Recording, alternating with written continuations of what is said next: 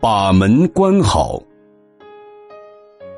有个小偷晚上钻进一座寺院，想偷东西，但翻箱倒柜的都找不到值钱的东西好偷，不得已正准备离去时，睡在床上的无相禅师开口叫道：“喂，你这个朋友，既然要走，请顺便为我把门关好。”小偷先是一愣，随即就说。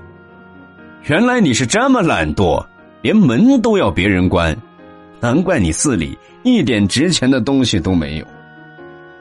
无相禅师说：“你这位朋友太过分了，难道要我老人家每天辛辛苦苦赚钱买东西给你偷吗？”小偷觉得遇到这种和尚真是一点办法也没有。禅师不是没有东西，禅师拥有的是别人偷不去的无尽宝藏。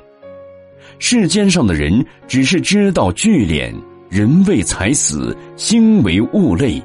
你有钱了，连小偷都不放过你，不如拥有自家本性里的无限智慧宝藏，又有什么人能偷得去呢？